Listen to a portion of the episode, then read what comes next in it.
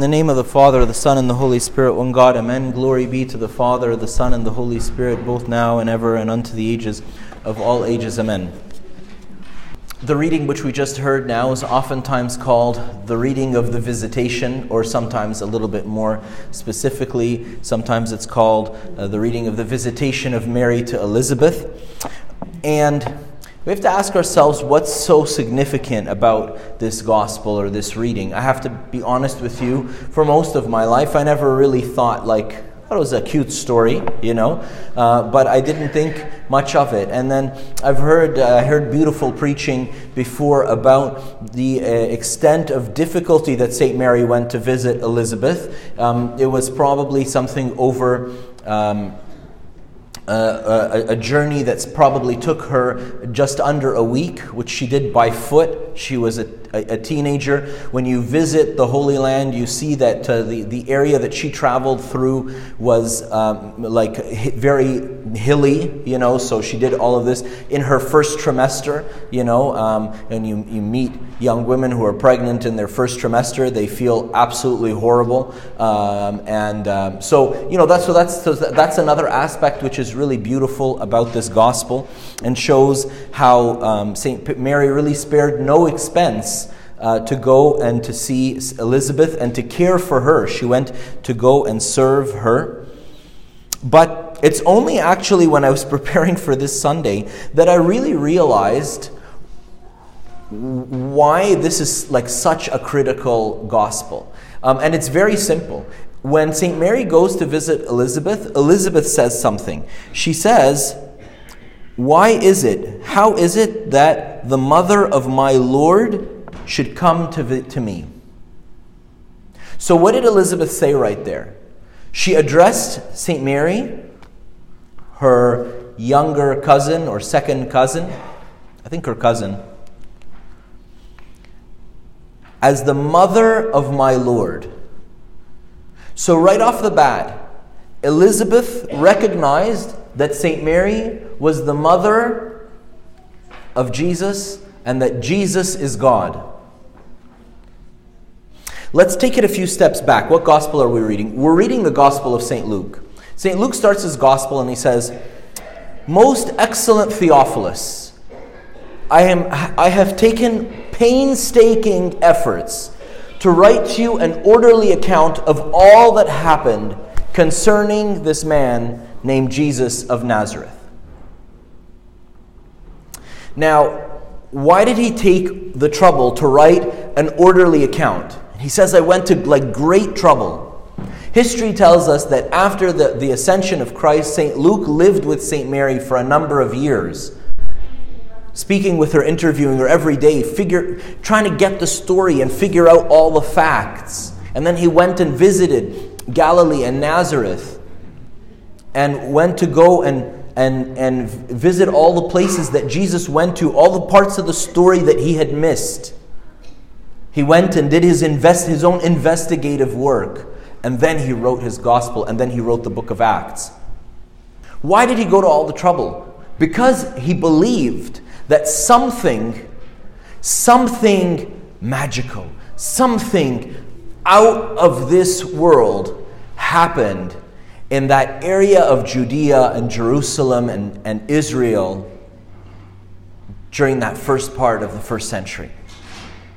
And so he went to great lengths to write this story. Now, I work with young people, and uh, a lot of young people have great dreams and aspirations. Some of them know how to make those dreams and aspirations a reality, and some of them don't.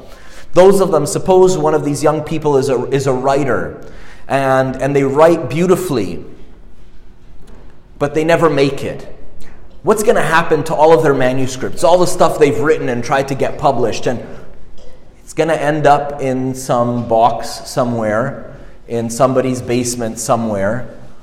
It's going to end up on some external hard drive somewhere, tucked into a drawer somewhere. It's going to go nowhere.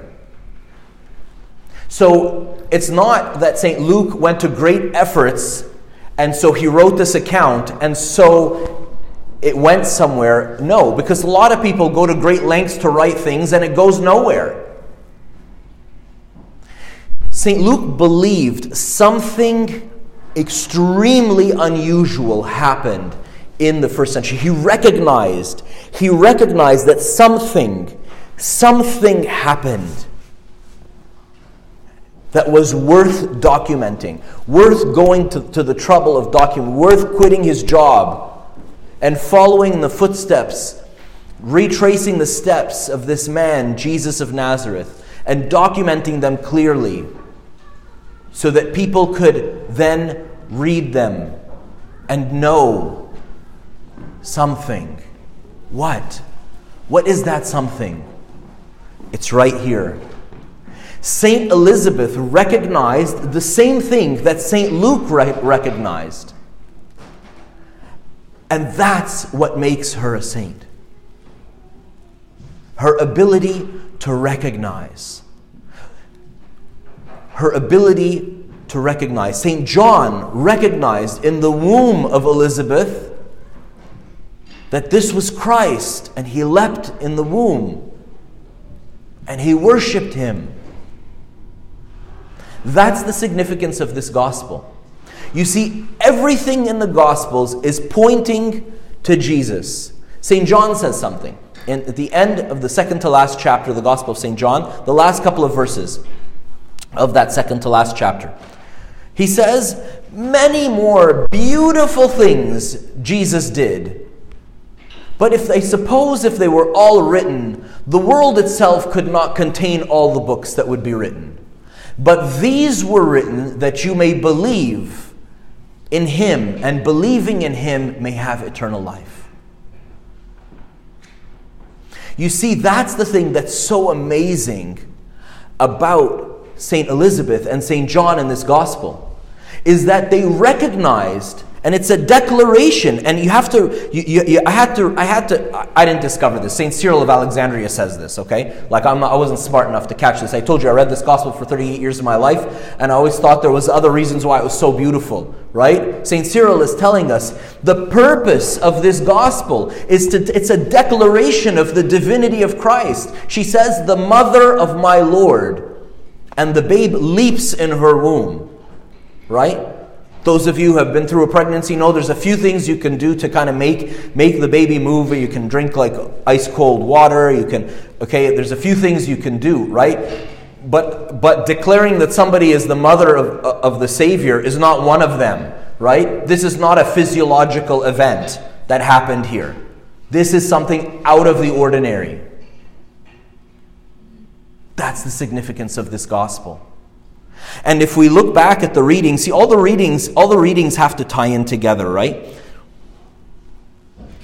The reading in Romans 4, St. Paul was telling us that God is a God of grace. God gives good things to everybody. You're going to say, but that's not true, Abuna. Like, some, some people have, like, you know, uh, some people have gotten dealt a good hand of cards, and some people have dealt a horrible hand of cards in this life. Some people have all kinds of problems right? Yes. But St. Paul tells us that God has dealt everybody a hand of cards that he can make good. But for us, to, for him to make them good, we need to believe in him. We need to believe in him. And he uses Abraham as an example that Abraham believed God and is accounted to him for righteousness. And he takes an example where Abraham laughs at God and is sarcastic about God, and God still sees him as faithful in Christ. And it's really beautiful, and we've preached on it many times. Um, and it exceeds the, the, the, scope of, of, of today to talk about it. But the point is this Abraham recognized God. I'll ask you a question if God worked in your office, if God was in one of your classes, if God was your neighbor, if the Lord Jesus Christ walked into our church today, would we recognize him? St. John, in his epistle that we, we read, the second reading, says, Yes, you would. He says it's very simple. If you love your brother and you love your neighbor, then you walk in the light. And all of a sudden, you see new things and hear new things. And he says, you know, the, the old men dream dreams and the young men this and, and so on. If we love our neighbor, we can see the image of God imprinted in our neighbor. A certain time in, in the service with the, the uh, at, at St. John the Compassionate, I got really disillusioned with the service. I got really, quite frankly, let me speak, let me speak honestly, permit me to. I got fed up. I got fed up. I got tired. It's hard work. It's really hard work. It's back-breaking work. And I felt like nothing, nothing was happening. And the service was much smaller at, the, at that time. We were a very small group of people serving, and so on. So I went to Father Roberto and I, I, I told him, why bother? Like, why should we carry on? You know, you've been doing this for 30 years and you're constantly disappointed. Your, people are constantly letting you down, constantly stabbing you in the back. Why, why bother? Why not just give up? He used to confide in me all the time. Anyhow, so he says to me, Because we have no choice. And I said, What do you mean you have no choice?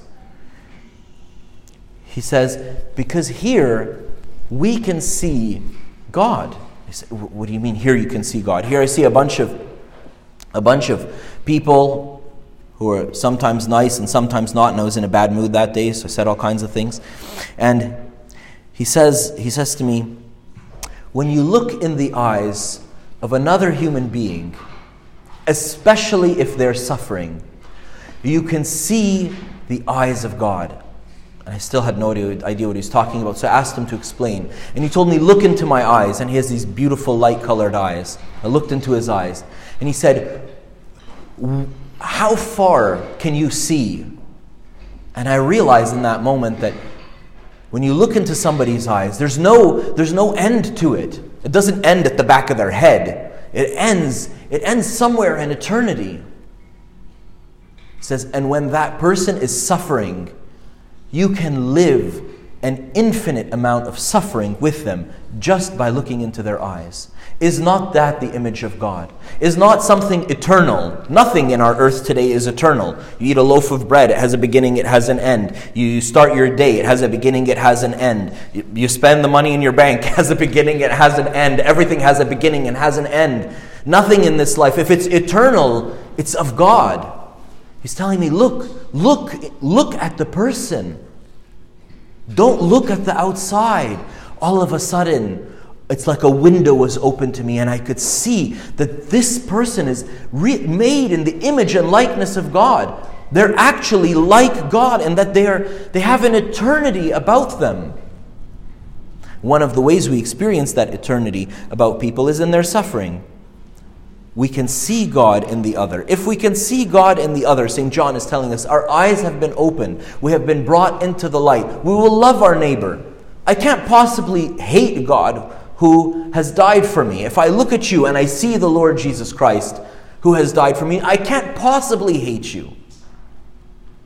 St. John tells us if we still hate our brother and our sister, then let us not fool ourselves. We're not yet f- fully walking in the light. The story is this Jesus came to be amongst us. The story of Advent, the whole kit and caboodle, the whole story is this the Word of God became flesh. The Word of God, the Word which was spoken by the Father, which could only be heard in the Old Testament, now could be seen, could be touched, could sit with you, could eat dinner with you, could hold your hand. He came to be amongst us. But as he comes to be amongst us, will you recognize him? Will I recognize him? Today's gospel says, yes, the saints will recognize him. Let us, you, you and I, learn to recognize him in every one of our brothers and sisters. Glory be to God forever and ever. When I have sinned, forgive me, my fathers and mothers, brothers and sisters, please pray for me.